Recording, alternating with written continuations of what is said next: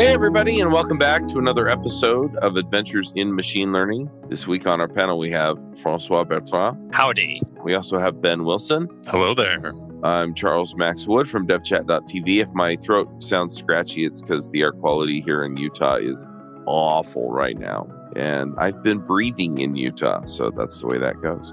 We have a special guest this week, and that's Alexey Grigorev. Hello. Uh, do you want to introduce yourself real quick, Alexey? People know who you are, why you're awesome. Yeah. Uh, so I am awesome because, uh, well, a number of things, I guess. so, well, a few words about me. So I work as a principal data scientist at OLX Group. So OLX Group is a, well, it's a company. It's an online market, marketplace. So it's a place where you go to sell things or buy things, buy used things. So I work there as a principal data scientist. A principal data scientist means that I don't code as much anymore. So I'm mostly doing uh, a lot of meetings, a lot of alignment meetings. Uh, so the focus I have right now at OLX is I'm helping data scientists be more effective. So they focus on data science and they don't worry about all this infrastructure stuff. So it's about like how do they go about deploying things? How do they go about what are the best tools for doing certain things? What are the best processes? Like how things should happen. So this is something I am helping with. I also have a hobby. This is called Data Talks Club, which is a community of people who uh, love data. And there I'm like a sort of community manager, doing pretty much everything from, uh, I don't know, everything that you can imagine because I'm the only one who is running that thing. Yeah, and this is a cool place. So we have uh, Slack, we have podcast, we have YouTube uh, channel. And yeah, it's a great place. Check it out. That sounds like fun.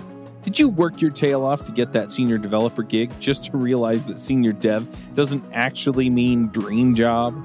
I've been there too. My first senior developer job was at a place where all of our triumphs were the bosses and all the failures were ours.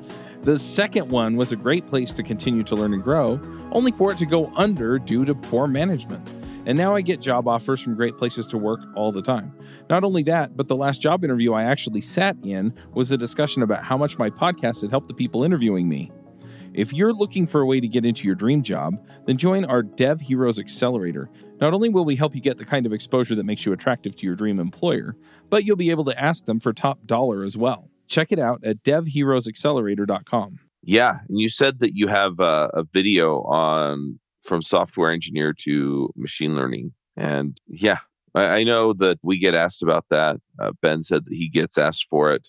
You said it's a pretty popular video. So why don't we just dive into that and talk about how people can make that transition? You know, you're writing code for a living, you're thinking, oh, this looks like a, an interesting place for me to go and apply my trade in a different way.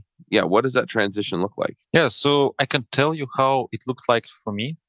So uh, my original background is databases. So I learned at university. So I learned how to program. I learned how to design databases.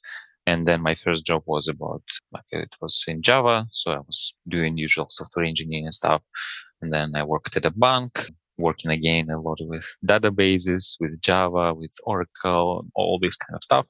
And then I watched this Coursera course uh, about machine learning. And this is what got me excited. It was quite uh, a while ago. It was 2012, 2013.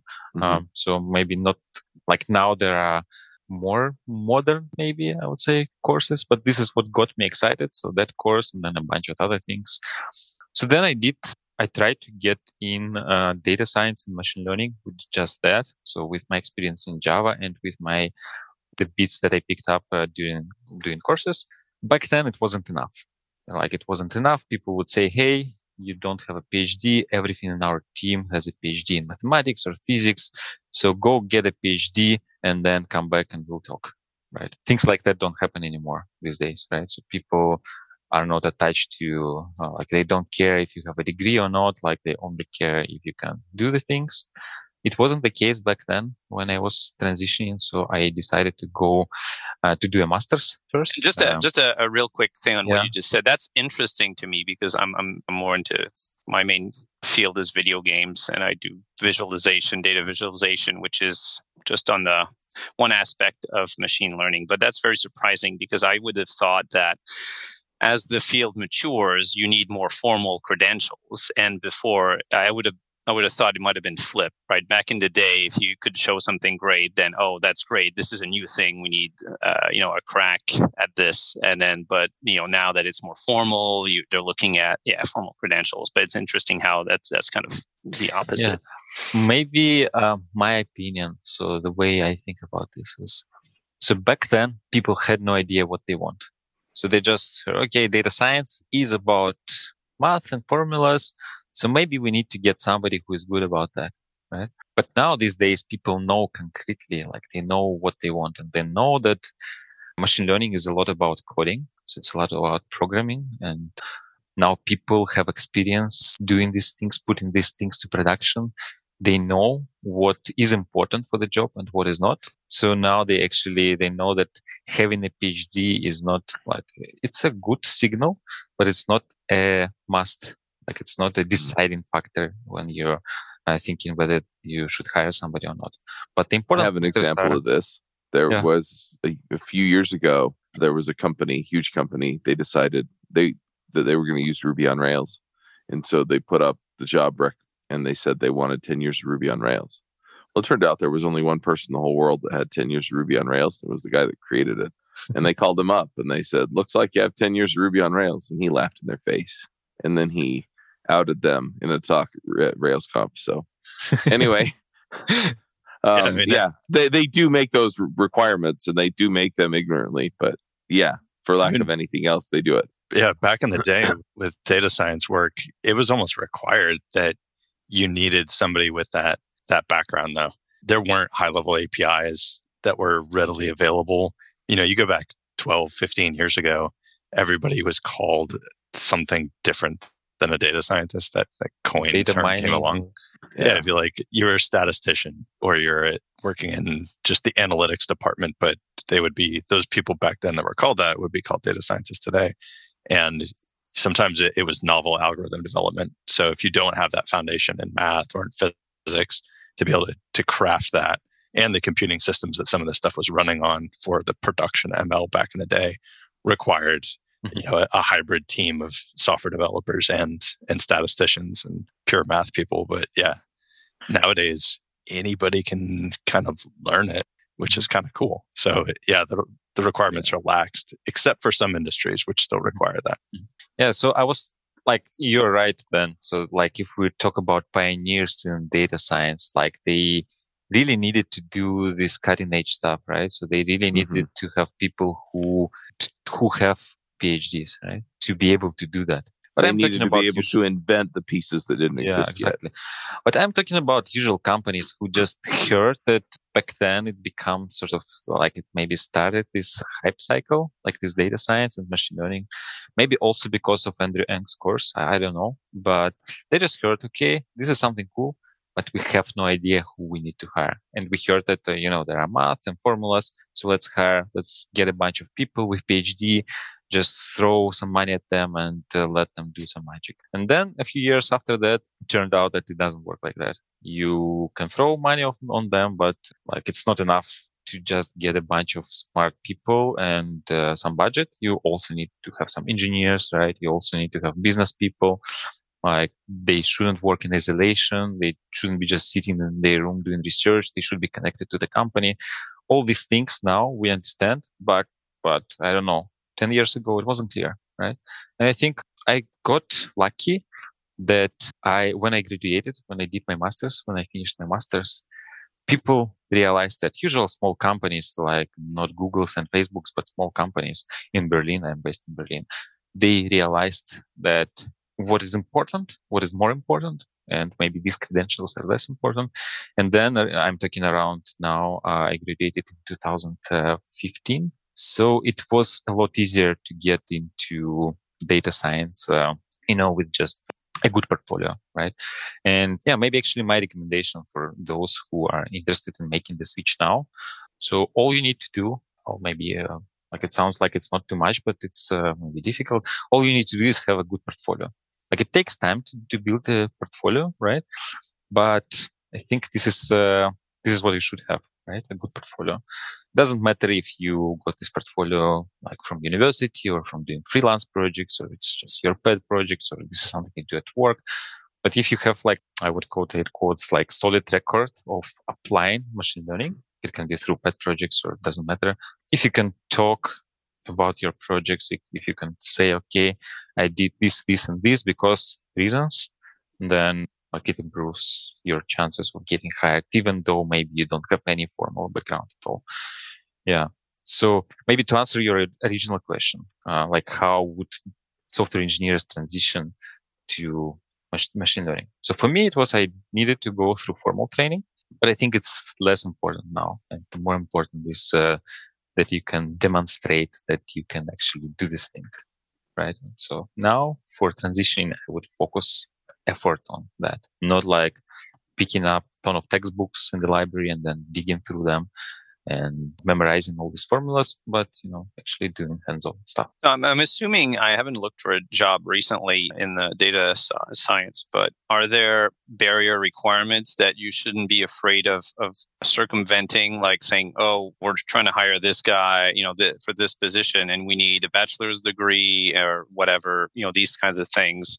Are these you know no like roadblocks should you should you still go for it so the way I think about this is when you write a job description, you have an ideal person in mind, right? Somebody who is like who somebody who who checks all the boxes, right? It's uh, their the ideal candidate.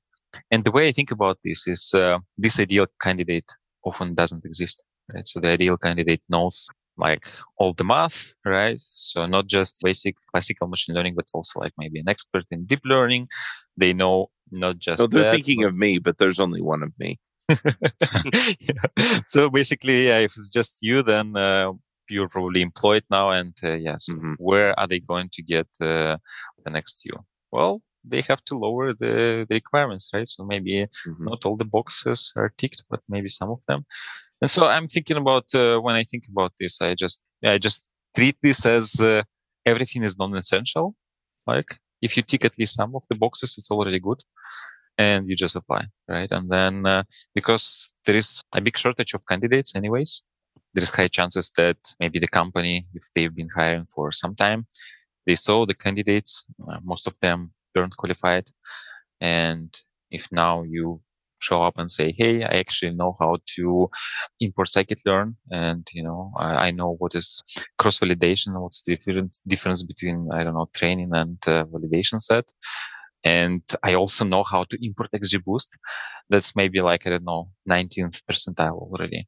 So yeah. Yeah. Some of those job requirements are, I always find them kind of funny when I see contacted via LinkedIn or personal email all the time. Like, hey, we have this position and here's the requirements.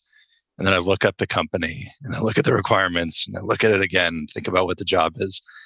And I just sort of chuckle to myself. Like, eh, I mean, I gracefully decline their their invitation, but it's amusing to me thinking that they would think that they would be able to afford somebody that could actually exactly. check all those boxes. And some of the times it's a you know small startup. There's like maybe 30 or 40 people working there. Like you have the same requirements that Google and, and Facebook do for their ML engineering team. It's like there's no way you're going to compete with them. So yeah. no company is actually looking for that candidate. And if they do get that candidate and they can afford them, you should be suspect of that candidate. Like, what are they running away from that they would accept this job offer if they do all that stuff? You mentioned uh, portfolio pieces. It's funny how that's very similar again to to video games, where you know I for 15 years I've been telling people, yeah, the best thing to to get a job is just do your own project and have something that's that's great. Also, focusing it's better to have one great thing than 10 mediocre ones. I'm not sure that's how that all trans- the same for web too, by the way yeah it's it's so i wonder how that does that translate to ml because it's not as flashy probably as web and uh, video game developments but like as a, a, pet project if you're starting out you probably don't have a whole list of clients to, to you can mm-hmm. point to i mean if you think about this yes one big project is better than 10 mediocre ones and but i would say that 10 mediocre ones or i wouldn't use the word mediocre but maybe 10 like just 10 project doesn't mean that like maybe 10 small projects is better that than no projects, right? And most of um, people who are trying to transition right now, they took some courses, they maybe bought a couple of books, theoretical books like deep learning and uh, know uh, elements of statistical learning. These are good books. They're excellent books if we're talking about theory. And so maybe some of them also work through some of the books, solve the exercises, and the portfolio they have is that, right? So they read the books and they know how to derive all these formulas. This is cool. This is very interesting. And I really enjoyed doing this during masters, but none of the employers care about this. Oh, unless maybe it's DeepMind or something. But uh, like if you talk about uh, an average company in an industry, they don't care about all these formulas. All they care about these projects. And uh, yeah, so I mentioned that 10 projects, 10 small projects is better than uh, all that because uh, you can just take something small. Like, I don't know, go to Kaggle, find a, a competition there, do this competition, and you already have one project in your portfolio. It doesn't have to be a great project. You don't have to score like to end in gold with a gold medal. Even if you end up in, I don't know, top 30%, which is like, uh, I don't know, on three position number 300, it doesn't really matter. What matters is what you learned while doing this, right? And if you can, uh, like, if you can explain what the problem is, uh, what kind of data set uh, it is, what kind of feature engineering you did, why you use this model, and the most important part in Kaggle is how you set up all these cross validation things. I think this is already this is already great. And if you do this for a couple of projects, like for three, for four, for different ones, so let's say take one where it's uh, I don't know a regression problem, then take another that is a classification problem, then take another with, that has maybe some natural text uh, in English or in some other, maybe take another that has some images there, and you have four different projects that uh, that are already that look quite great on your portfolio, and yeah, and already like you can already relate to like let's say if you have an interview and they ask you a certain question then you can think okay wait a minute it's very similar to that uh, competition on kaggle i did. And you can start talking about this and then you basically impress everyone right? So do kaggle that's a great source of uh, of projects. People do critique kaggle a lot so it's doesn't teach you a lot of things but it does teach you this core kind of modeling and feature engineering this kind of thing. And then of course like you can also do other projects. Let's say you see that a company needs to, like one of the requirements is AWS, I don't know, SageMaker or whatever, just some technology, right? So what you can do is you can just allocate 10 hours of your time and think what is the smallest project you can do with this technology and just go and do this and then do a write up and then you have your thing in your portfolio and something that you can talk about. I think this is also good to have, even though it's not an end-to-end thing. Well, maybe it's an end-to-end thing, but a small one. But again, you do this for, I don't know, three, four, five things. And then uh, all of a sudden you can talk about many different technologies. And then you have this background that you picked uh, on Kaggle. And if, if you have 10, like a bunch of projects, like 10 projects like that, then I don't think anyone would not want to hire you. So speaking of hiring, when if there's any hiring managers listening in to this or people that are that are in a, a role as a team lead of as a data scientist somewhere, what would you say that is the the argument for bringing on a software developer to a data science team when you're serious about creating production ML, slapping the job title ML engineer on them and saying, hey, you've done a couple of things. You, you, understand the basics of supervised and unsupervised learning. You maybe done a deep learning project. How do you find that that communicates to the value of bringing, say, an experienced, say, Java software developer onto an ML team, helping them write better code? Like, what do you see that mm-hmm. that as a benefit? I mean, like, let's say if the team doesn't have an ML engineer yet, right?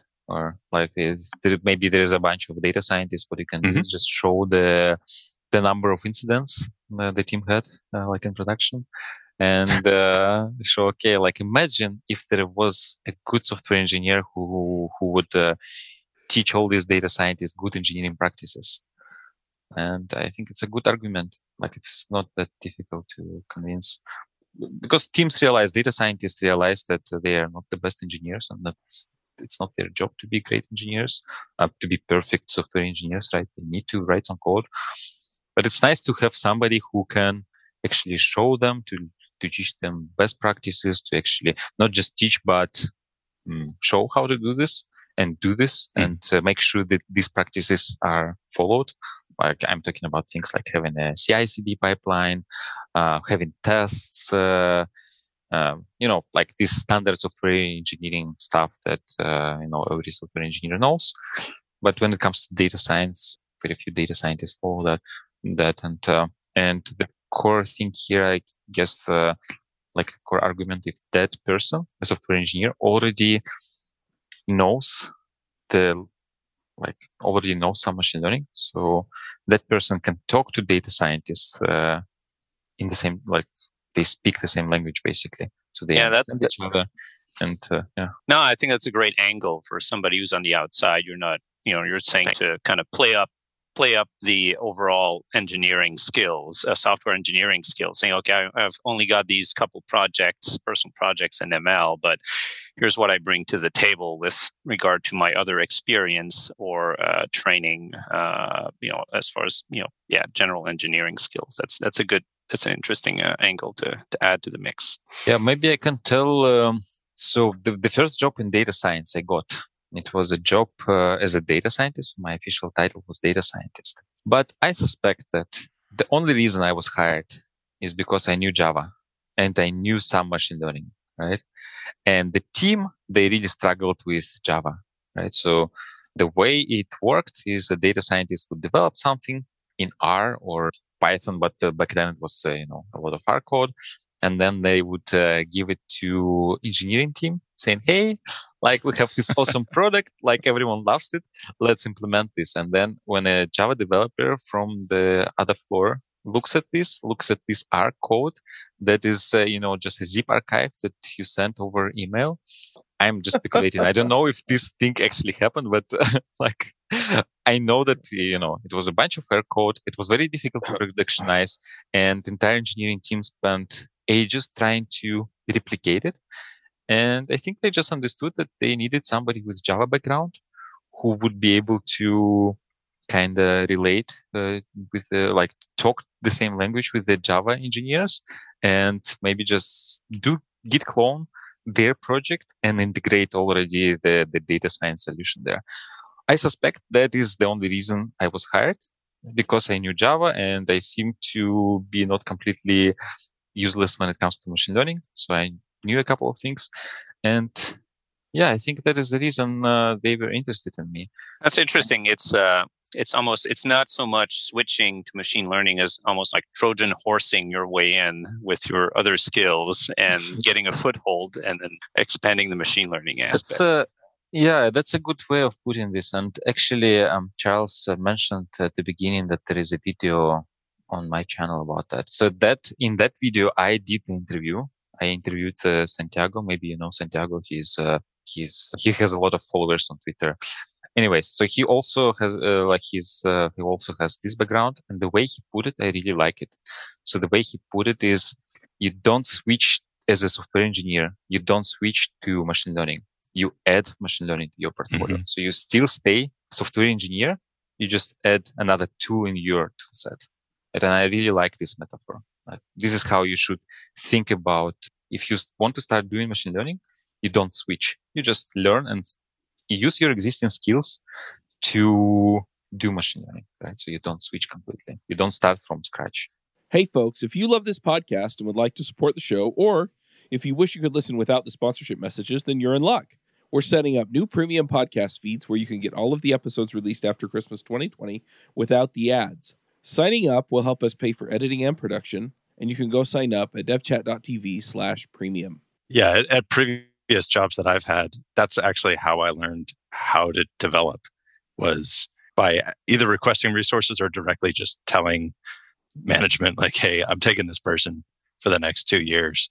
Get over it. Because um, they're really good at, you know, Scala or Java or whatever language we were writing our, our code in. And I just paired with them and learned as much as I could, but also taught them. So we were both growing at the same time, me learning more about software development, they learning more, more about ML. And that's something that I recommend to my clients today when they're like, hey, we're struggling to get ML in production. We you know, we have these issues that come up during crafting this particular project solution and we don't want to hire consultants for every little thing. So what should I do? And I, I tell them the same thing every time. I'm like, just get your get a good developer. You don't need your best developer at your company because they're busy doing other stuff, keeping the lights on. But get somebody who has a lot of potential and promise and who is passionate, that is personable and can can work with this team. And you just look for somebody who's hungry, who wants to grow, and then embed them in the team and watch magic happen. Hmm. Yeah, I think that's important too because I've been trying to keep this comment back because it's not very nice. But I've worked with some software developers that don't follow best practices, right? That don't do do things right. You no. know, they, they just they just the end of the day, you know, oh work, ship it, right? And then somebody else has the maintenance nightmare later on.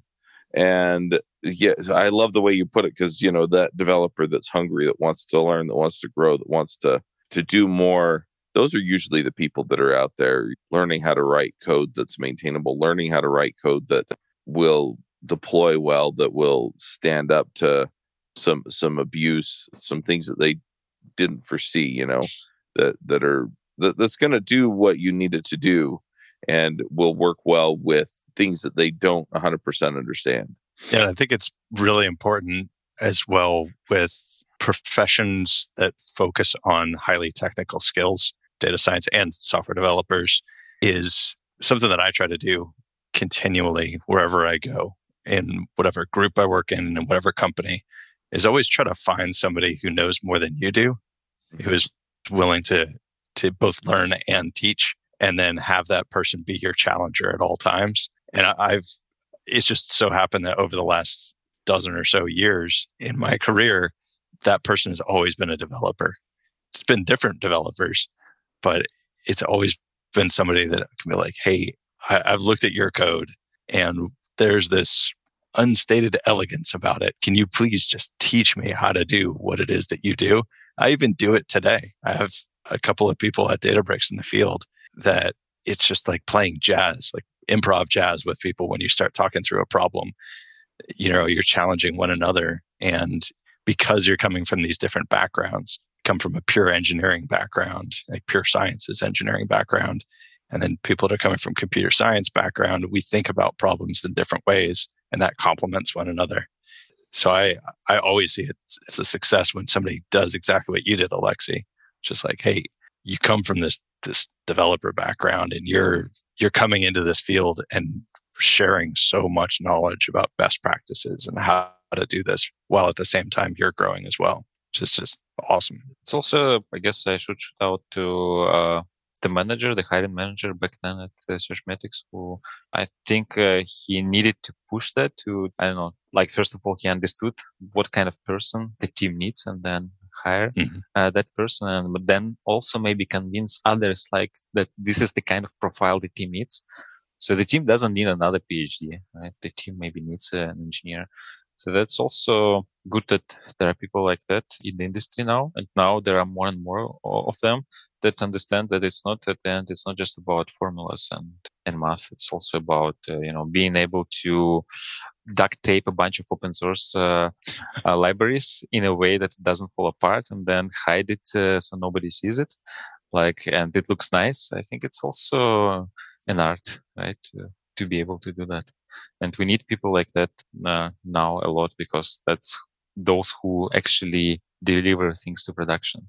Like it's engineering right? So using uh, these all open source tools and knowing their limitations and uh, things like this. This is uh, this is not something we learn at school when we study machine learning right? You only learn this by uh, doing by practicing by trying things. And yeah that's where at least this is how i see it. This is there where the industry is now. And I think it's now easier than ever for software engineers to enter the industry.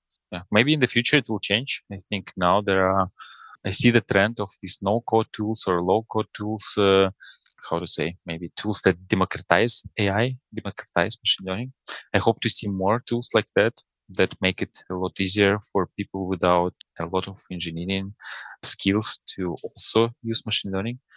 But so far, I think in the industry, like industry really favors software engineers with some basic ML skills because they need to do a lot of stuff. And yeah, so I think yeah. now it's a good time. I think it really depends when we're talking about production ML, mm-hmm. how many developers you would need to mix into the group based on what your company is actually doing and what that use case is. So there's a massive difference between doing a, a cron scheduled let's say XGBoost model or random forest model. You have your training data, you create your model, you're validating it, you're just scheduling that to run at 2 at 2:17 a.m. every day. There's not a lot of complexity in the architecture and engineering implementation of that.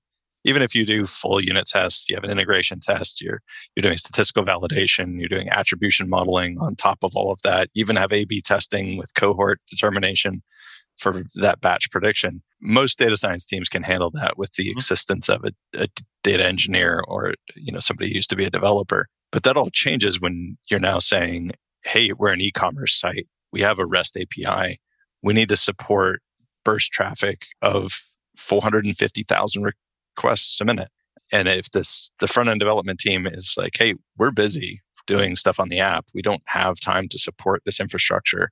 What do you see as as the need for that next level of production ML when you go from the that small simple batch stuff where you're writing to an LTP table all the way to large scale? How does that shift the team dynamic and, and makeup?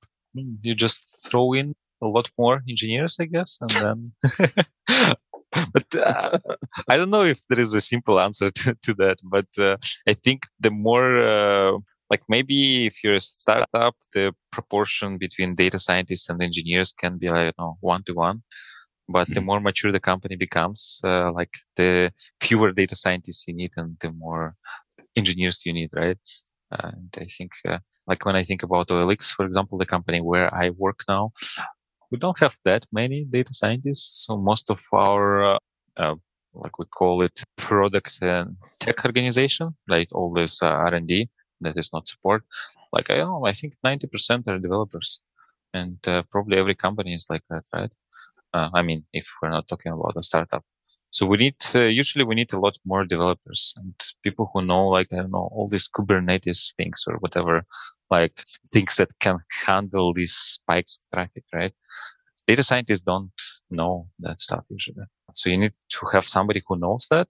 And yeah, you just get them from other team, or if they're busy, I guess you'll need to hire them, and you put them together and uh, you work for a couple of years till uh, it's there. yeah, sorry, I don't know if that was the answer you were looking forward. So, what do you think was was more trivial to learn? Was it applications of data science models for solving problems, or just writing ETL? a lot of data science work that you do, mm-hmm. particularly the more senior that you are, is sometimes a lot of ETL work and data mm-hmm. transformations and feature engineering.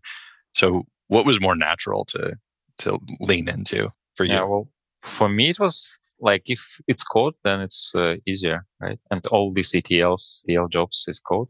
I wouldn't say trivial. I don't know trivial. Maybe if you look at each individual piece like separately, then it's trivial. But when you put everything mm-hmm. together and you look back and see, wow, I did so many things, then it's not really trivial. But yeah, like everything, like a lot of work in data science. Okay, I would say maybe 90% of work is engineering work. And for engineers, uh, they maybe what they need to do is become comfortable with speaking this language. They need to understand, okay, what is cross validation? And uh, like if they see a formula, they shouldn't uh, get scared. It takes some time, but yeah, I guess uh, like coding is natural and uh, all these ETL things, all this, uh, you know, deploying stuff or connecting different, like, I don't know, you use scikit-learn, you need to connect it uh, somewhere, you need to schedule it to run on the cloud.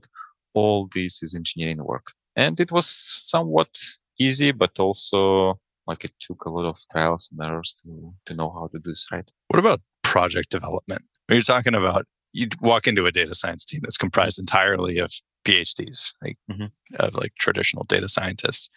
As a first developer walking in there, you see them approaching project work as well we're we're going to work on this we're going to experiment and you see no artifact for 6 months You just see a bunch of notebooks with a bunch of things that people are testing and commented out code, print line statements everywhere.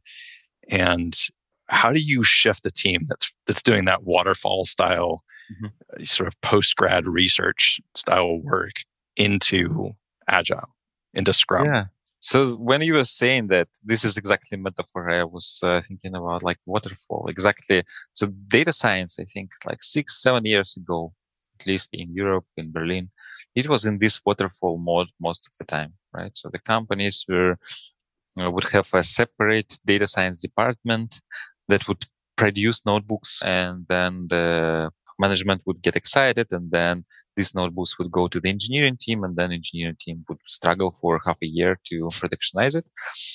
And things shift now to more product teams and i think this is how you should approach it is you try to instead of putting everyone like in silos i think this is uh, the term you ben used in um, our previous conversation like we should try to break these silos right? We shouldn't have a separate data science team that just does the magic produce something that is very hard to integrate, you try to put everyone together. So you take a software engineer, you take an analyst, you take a front end engineer, and you form a sort of a task force. So let's say for a next project that you want to do that involves data science, just take somebody from your data science team, like maybe one data scientist or two, take a couple of engineers from your engineering team, take a product manager that's very important because somebody needs to you know make sure that uh, these people are not just having fun but actually solve uh, real problems because engineers have problems with that right? So engineers like to have fun and uh, not it's difficult. I know for me it's difficult to to think of a user first instead of oh there's this new shiny framework. So you need a, to have a product manager. Hey i resemble that comment yeah. Squirrel. So, yeah, you put everyone together and in the same room and you start thinking, okay, how do we approach this problem? So from the very beginning, right? So if it's a greenfield project, then you collect this, like you get together a task force, you put everyone in one room and you start brainstorming. And then, uh, yeah, so what you need to, to have at the end is everyone is working on the same problem. It's not like first uh, the data science team develops something, then they throw it over a wall to engineering. No, it's like a data scientist together with an engineer write production code from the very beginning. It's like vertical integration of knowledge. Uh, yeah. Well, maybe production code from the beginning is too strong requirement, but at least like have everyone involved in experimenting and then uh, productionizing this experiment put everyone on the same stand up, right? So you know what engineers are doing, you know what kind of problems they have. Engineers know what kind of problems data scientists have. And I've seen that work pretty well in companies that had uh, siloed uh, teams. And yeah, I think this is a really great way to start. And then you form more and more task forces. And then eventually you don't have this central data science team anymore. And then everyone works in a cross functional uh, pack, so to say. And uh, yeah, it's really great. And then at some point, I also saw that eventually what happens is a company is working in this uh, cross functional functional teams, right? And then suddenly there is again a central team appearing that you see that these teams tend to repeat things. And then maybe there is a central team again that tries to be the common denominator and uh, try to uh, take care of all this uh, repeated stuff.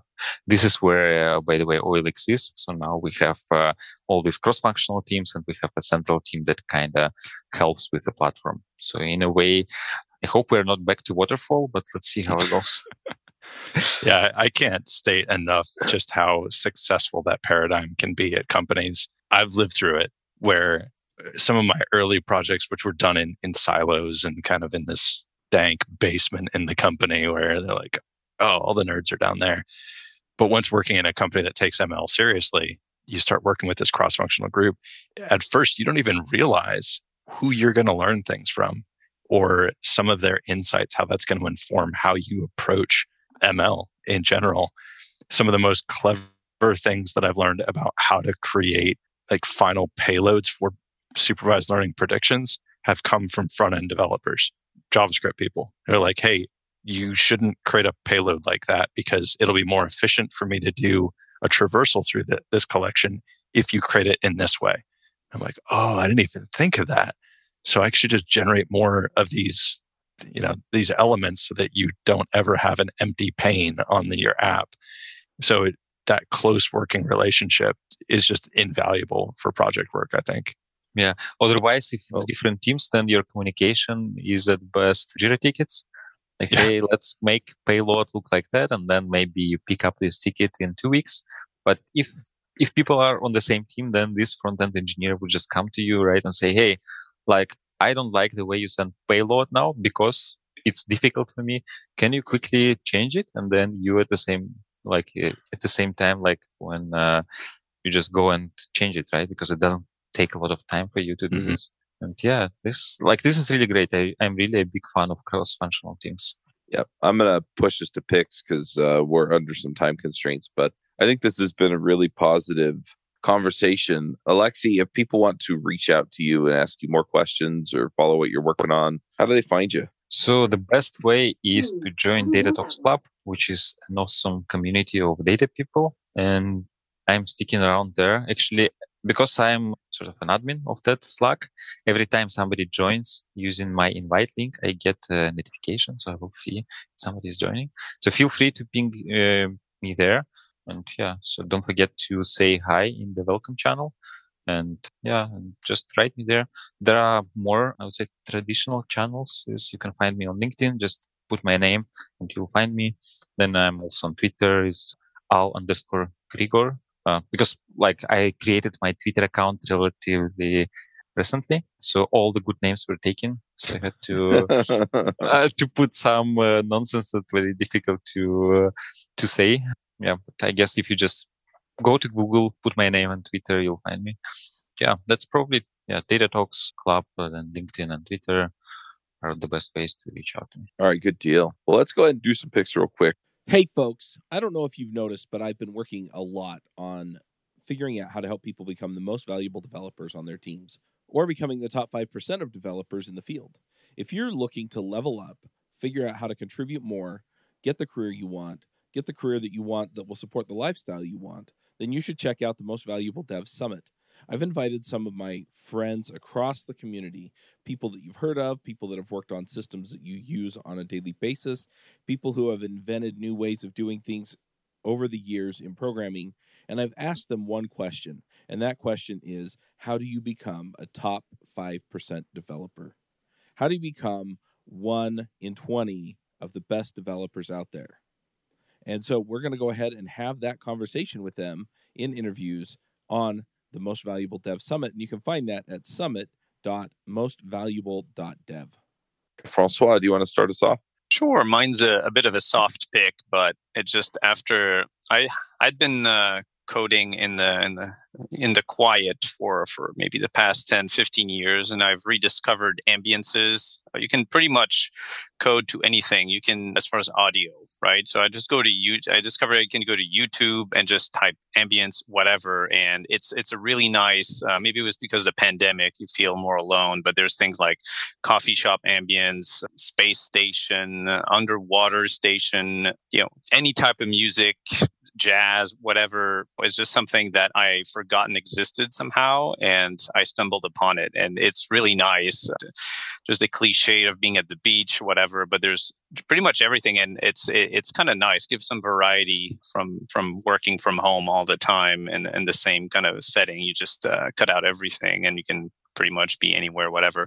There's some really interesting ones where there's a coffee shop and you can actually overhear conversations. There's a few comments on the on the video that say this is probably illegal, but yeah, the person you know you're in a, some college coffee shop and there's crazy conversations about projectile vomit and things like that. It's just really funny, but yeah, it's that one's a bit distracting. But yeah, just general ambience is if you're looking to spice up a bit or you know ch- bit of change of pace from your uh, the ambience you're working from that's that's kind of nice. Yeah i'd agree. Projectile vomit is a bit distracting in general. Ben what are your picks? Uh, my pick is pretty relevant actually to today's discussion coming into this. I didn't even know we were going to be talking about this topic but I've been doing a lot of mentoring recently, and uh, specifically mentoring of people that come from a data engineering background and they want to know like learn ML. They want to be able to apply machine learning. They don't really need to know the theory behind algorithms, which is how most data scientists learn it when you're coming straight out of school or mathematicians would learn it. But I've been using our guest's book to actually do some of that teaching because of the way that Alexey approaches instruction in Machine Learning Bookcamp, which is a Manning book that uh, he's written. I've been going through it and kind of seeing that perspective of how to communicate getting started from a developer slash data engineer's perspective. And I got to tell you, Alexey, it's actually shortening my mentoring time down by at least 80% oh. uh, because I have all these examples that I can use to show somebody.